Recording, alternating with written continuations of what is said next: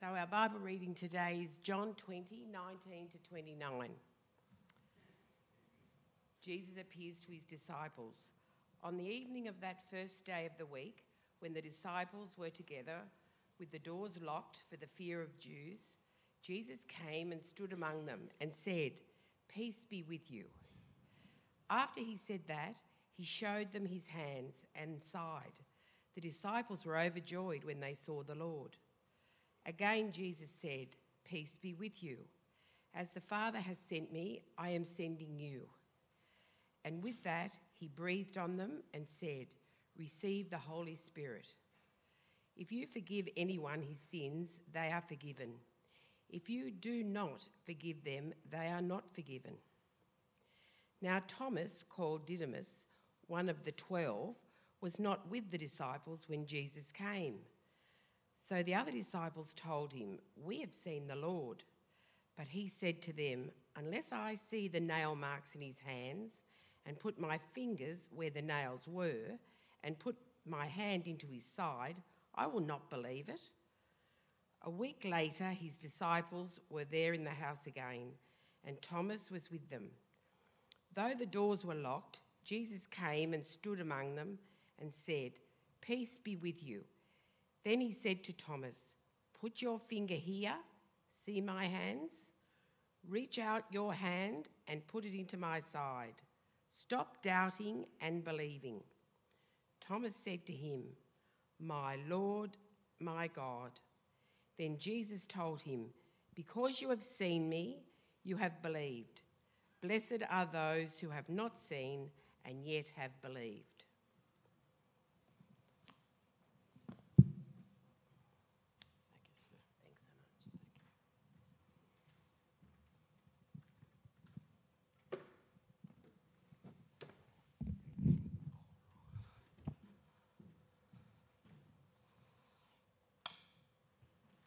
A Christian man, a man of very strong faith, was out walking his brand new dog on the beach one day. He, uh, he was a man of very staunch belief and he wanted the whole world to know Jesus as their Lord and their Savior. And so his new dog had a miraculous power that he hoped he could use to tell other people about Jesus. His new dog had this a miraculous ability just like his Savior Jesus. He was walking out along the beach, walking his new dog. When up ahead, he spied a mate of his, an old friend of his. But his old friend was, was not a believer. He was a very cynical, hard bitten kind of an atheist kind of a fellow. You might call him a bit of a doubting Thomas. Whenever he used to uh, come up and try to tell his mate about Jesus, he would always get a whole lot of pushback and negativity. And he thought, aha, this is my great chance. He came, called out to his mate, Hey, buddy, come and have a look at this. Come and check out my new dog. He said, Listen, I know you're a bit of a doubting Thomas when it comes to matters of faith, but I want to give you some proof that what the Bible says is true. Watch this. He picked up a bit of driftwood, threw it out into the waves as far as he could, and like a flash, his dog shot out over the top of the waves, walking on the water, went out, picked up the driftwood, and ran back and dropped it at his feet. The believing Christian said, Ta da, what do you think? His mate still was a bit cynical. He said, I can see you're still a bit of a doubting Thomas. Well, watch again. He picked up the stick and threw it as far as he could. Again, the dog shot off over the waves, barely getting its paws even wet, came back and dropped it at the man's feet. He goes, Well, what do you think? The cynical old, heart bitten atheist, doubting Thomas said, Your new dog can't even swim, can he? We all know him as a doubting Thomas. Poor old Thomas has become the flag bearer for people who just refuse to believe. He's become an emblem of someone that is just not willing to sort of to let go and, and, and to throw themselves upon the, on, and trust their lives in, into God's care. But I reckon poor old Thomas uh, has every right to be a little bit cheesed off, to be a, a little, feel a little bit ripped off by the way that the church has treated him. Because I think if we have a look at this story and if we unpack it this morning, we will see that, uh, that Thomas actually isn't any worse than any of his other fellow disciples. And in fact, he may even be a little bit more trusting than some of his other fellow disciples. So, as we get into this story today, I want us to uh, have a look at this story afresh because I know that it's a story that many of us are familiar with. Of course, we have all heard of this fellow, Doubting Thomas. And I think it's unfortunate, not just for Thomas himself to be labeled with this, this label, but I think it's unfortunate for all of us. I think it's unfortunate for you and for I because we hear this, we hear this name, we, we hear this story, and we think we know it. We go, oh, yeah, the story of the story of doubting Thomas. And we kind of jump to a conclusion that sort of says, well, oh, yes, I know the point of this story. We shouldn't be a, a doubting Thomas, and we move on. But I think there's so much more to the story than simply that. The story actually isn't about doubt anyway, it's actually about the risen Christ's ability to come and to meet us, to encounter us, and to provide us with, with what we need for faith. So, let, friends, let's dig into this. Before we do so, friends, let's pray. Uh, loving Lord, thank you for this, uh, this wonderful story of faith. Thank you for the resurrection. Thank you for the risen Christ. Father, we pray that you might help us to see this story afresh this morning, this very familiar passage with fresh eyes. Help us to see a new angle, perhaps. Help us to allow ourselves to be, to be challenged anew. Loving Lord, we pray that we might see something there that we hadn't seen before. Lord, we pray that my words might be your words this morning. We pray that I might decrease and you increase in all that is said and in all that is heard. And the people said, Amen. Amen. It's always important when we're looking at a piece of scripture to have a look at it in context. So, can I be encouraging you uh, to bring your Bibles along to church, or maybe have them open on your phone? Have a look at the have a look at the passage, perhaps. Maybe making some notes, because uh, if we're not going to be a, a, a church that is grounded in Scripture, then we, are really wasting our time. So, could I encouraging you to, to take notes, to be exploring uh, the Scriptures, to be making sure that what the, the person up the front is saying is, is in fact true. But it's also important to unpack the context of any particular passage. Context is always important. You don't look at a chapter of a novel and think you know the whole story. You need to look at that chapter in its broader context. So, too, it is with Scripture. We don't just take a, a, a, selection of scripture and rip it out of context. We need to place it in its context within the entire sweep of scripture. And this, of course, this story is, is no different. You also need to know that this passage comes from John's gospel. Now, John was writing at a time when there was great persecution happening towards the church. John is the last of the gospels to be written. Uh, John is writing sort of several decades after the events that he's talking about. John, we think, was probably uh, one, of the, one of the only disciples who lived to be an old man. He was exiled to the island of, of Patmos. And so John is recalling these episodes and, and, and putting them, writing them down in, in a way that makes sense to the people of his time, that's going to bring hope and encouragement to his community. Now, by this time, several decades after Christ's death and resurrection, the church had been suffering tremendous persecution. A different Roman emperor would come to, the, come to, to power, and, and there'd be various waves of persecution happening for the infant church. Not only that, if you happened to be a Christian of, of Jewish background, by this stage you'd been kicked out of the synagogue as well. So that meant not just like we would think, not being able to come to church. It really meant you were in complete social isolation.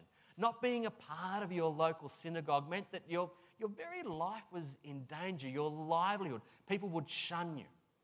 So, can you see that John here is writing to a, a group of believers that is suffering tremendous persecution, is very fearful, is socially isolated, and needed a word of encouragement?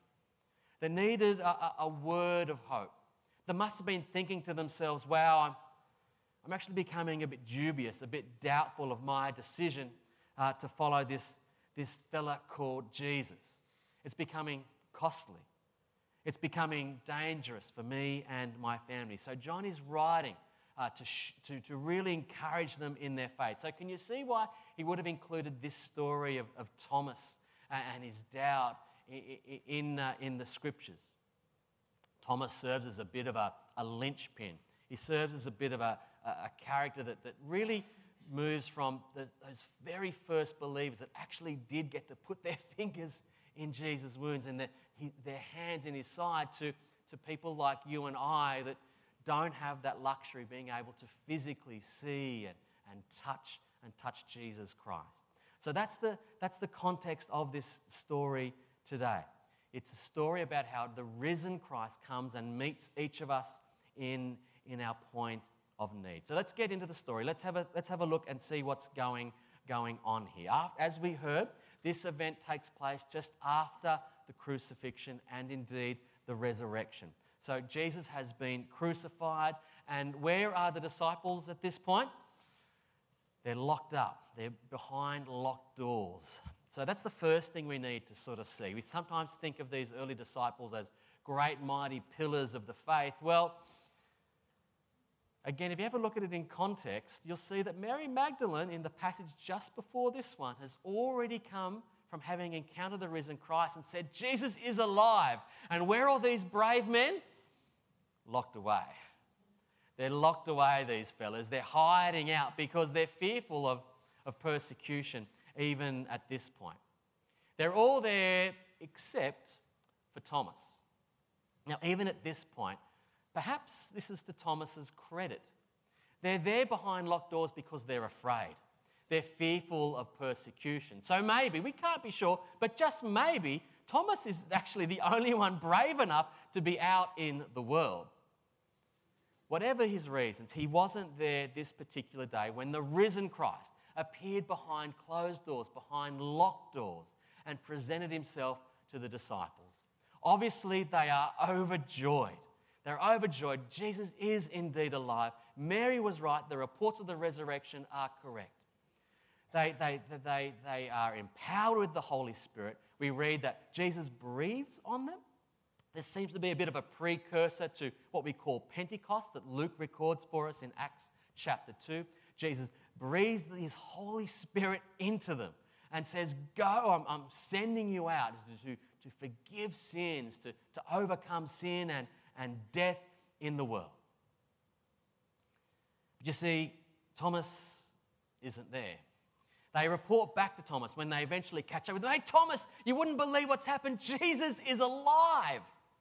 But of course, we all know Thomas's famous response. No, I, I refuse to believe it. He says, Unless I can actually put my fingers in the nail scars in his hand, put my hand into the wound in his side, I'm, I'm not going to believe it.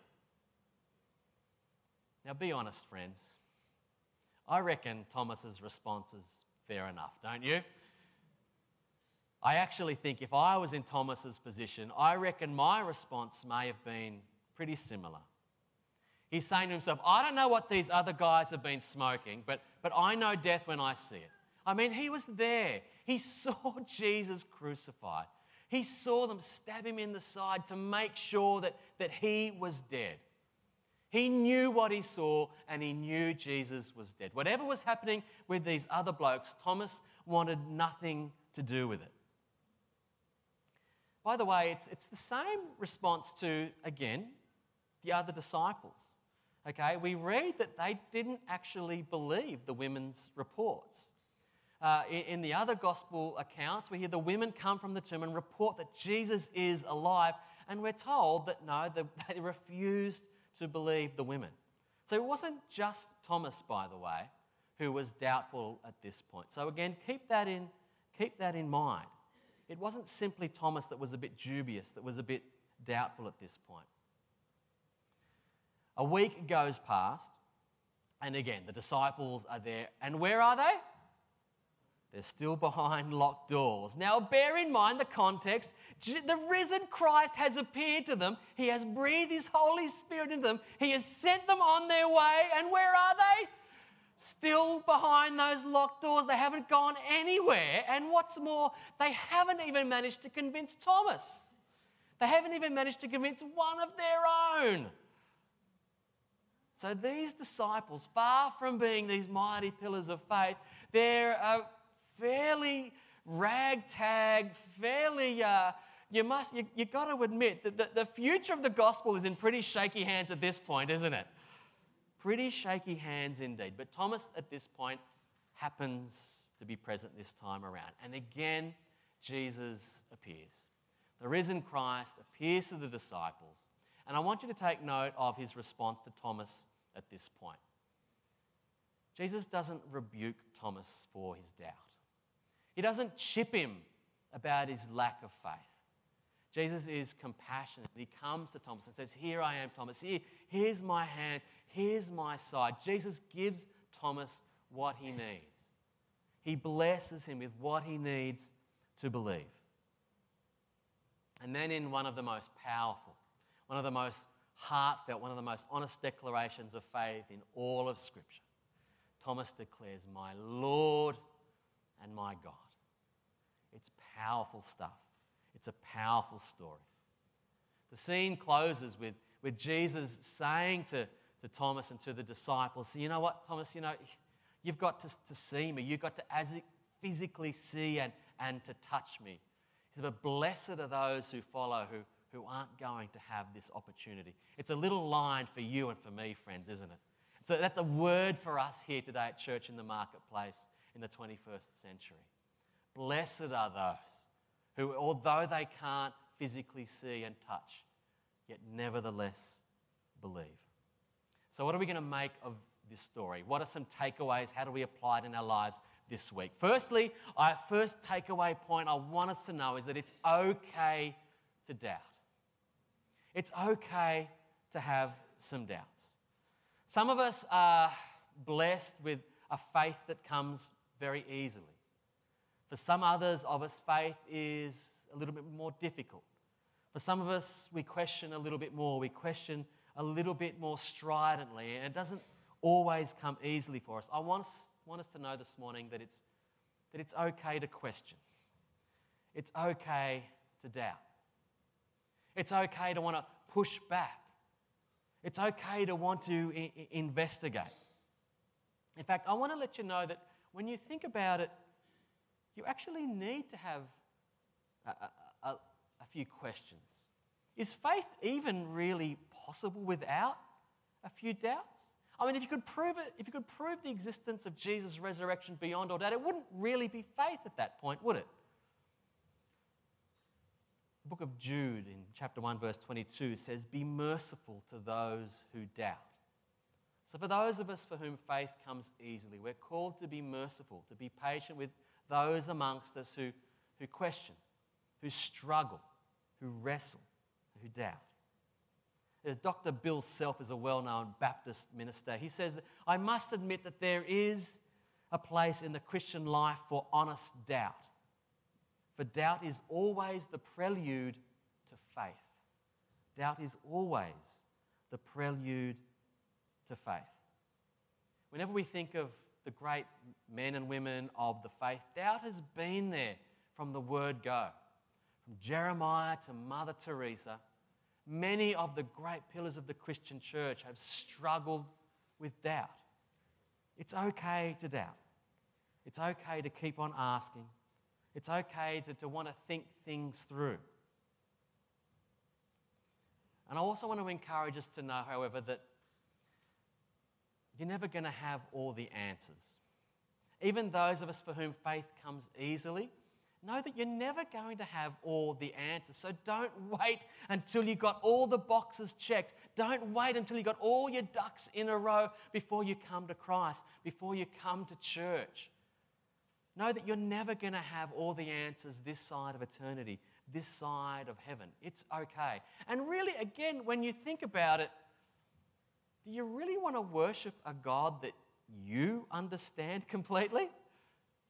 If this God was a God that I could comprehend, I don't think I want to worship him because he wouldn't be a God worth worshiping.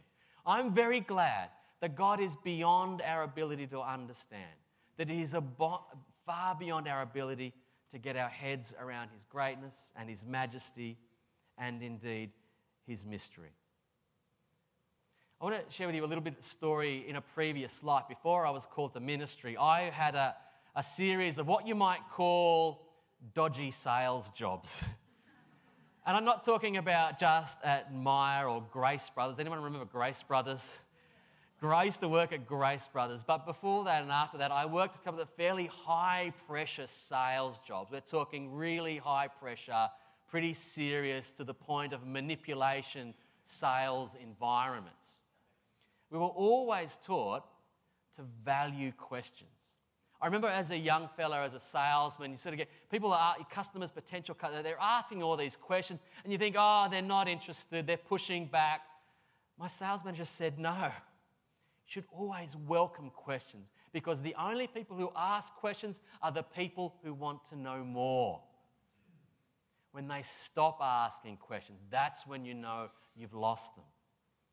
So it's okay to be asking questions. It's okay to push back. Come and ask me a question anytime. I'm not going to tell you I have all the answers that I don't. What I can tell you I promise to go away and do some research and get back to you with the, with the best scholarly debate that I can. So please come to me with your questions. I'd love to hear your questions. I love talking theology, God talk, theos and logos, God talk, God words. Come and chat to me if you have any questions about anything. I'd love to know what they are. I promise you I won't be offended. I'm pretty hard to offend. Come to me with your questions. Come to me with your concerns and with your doubts. I would, I would love to hear them. So, firstly, know that, that doubt is, is okay, but it's got to be a sincere doubt. Can I just put this one little rider? It's got to be a sincere seeking of, of more information. You see, sometimes I think we can use doubt as an excuse Quite often, I see people throwing it up as a barrier, as an excuse to bail out on church and to bail out on faith. Honest, genuine doubt that seeks to want to know more to be welcomed and to embrace. Secondly, I want you to know that Thomas's story is every single one of our stories. We're all, we're all Thomas's at some point. We're all going to be in Thomas's position at some point. Again, we're looking at John's version today, but if you go and have a look, if you want to play along at home later on today, go and have a look at Matthew's account of the resurrection. Check this out. In Matthew's account of the resurrection, the risen Christ appears to the disciples, and Matthew says he's standing there in front of them, but some still doubt it. Even though the risen Christ was with them in their presence, still some were doubting. These men were not instantly changed into world beaters. It took time. It took time for the Holy Spirit to, to work through them, for them to be transformed. So know that Thomas's experience is really, is really each of our experiences. So, so take heart. I want, you, I want you to ask yourself what evidence do you need? What do you need this morning to truly believe? I mean, what are you going to allow to stop you from believing in, in Christ is a question that I have for you today. I love a story told by a, a Catholic uh, priest by the name of Henry Nouwen. Is anyone familiar with Henry Nouwen's work? A wonderful writer, a, a wonderful author. Henry Nouwen was a Dutch Catholic priest and an author, a scholar, and he became friends with an acrobatic troupe called the Flying Rodleighs. Isn't that a wonderful name for a trapeze act? The Flying Rodleighs. They actually welcomed Henry Nouwen into their presence and would actually welcome him into some of their training sessions. One time, Henry Nouwen was chatting to the leader of the Flying Rodleighs, and he asked about how he feels flying through the air and the trust that it takes at that point in time. The acrobat replied, As a flyer, I must have complete trust in my catcher. The public might think that I'm the great star of the trapeze, but the real star is Joe, my catcher. He has to be there for me with split second precision to grab me out of the air. I have simply to stretch out my arms and hands and wait for him to catch me. This is my favorite part. Listen to this. The worst thing a flyer can do, he said, is to try to catch the catcher. A flyer must fly, a catcher must catch. And the flyer must trust with outstretched arms that his catcher will be there for him. Friends, don't we, like that fly, have to simply stretch out and trust God? Through all of life's tumblings and twists and turns, we often can't see where we are going. We don't know where we are headed. But I think we have trust in a catcher who is there for us, who promises to look out for us. Doesn't mean that things are never going to go wrong. But he knows what we need, and as this story shows, he will, he will provide them for us. And think too of all the other ways, all the other people that you put your trust in every day. Think about the trust you put in a pilot every time you step on a plane. One day I'm hoping to get back on planes. Think about the faith that you put in that man or that woman up in the cockpit of that 787 that you're going to get on. You're trust putting your life in their hands, aren't you? You're trusting that he or she's been well trained. You're, you're trusting, you're putting your faith in the ground crew, in the maintenance crew, that they've done their job correctly. Friends, you, you put your, your faith in society every time you step outside your front door. Every time you get out on the roads, you're trusting other people to do the right thing, aren't you? So ask yourself, what really am I going to allow to stop me from putting my faith in the risen Christ? I want to ask, challenge you this morning to also see another little point of this, another little aspect of this story that you might not have seen. And that is the fact that it's important to stay in community. It's important to stay in community. Thomas missed encountering the risen Christ that first time because he wasn't with his brothers in Christ. He was away from the gathered community. Friends, it is so important to stick together. Church in the Marketplace, we are a ragtag bunch of diverse people with different experiences from different backgrounds, much like those first disciples.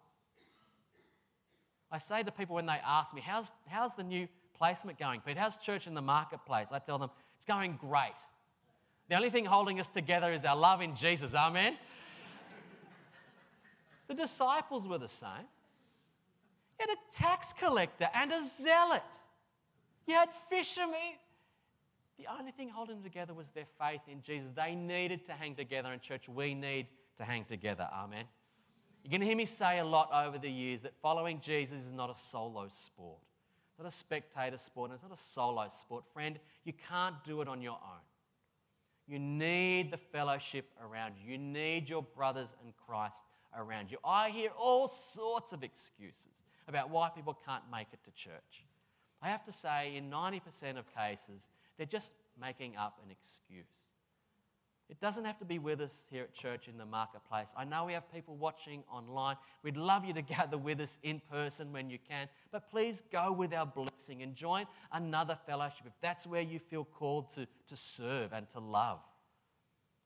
Doesn't care, I don't care where you gather, I don't care what size church it is, what sort of building they gather in. You've got to be fellowshipping together. You're going to hear preachers talk all the time of a hot coal. You know this hot coal analogy?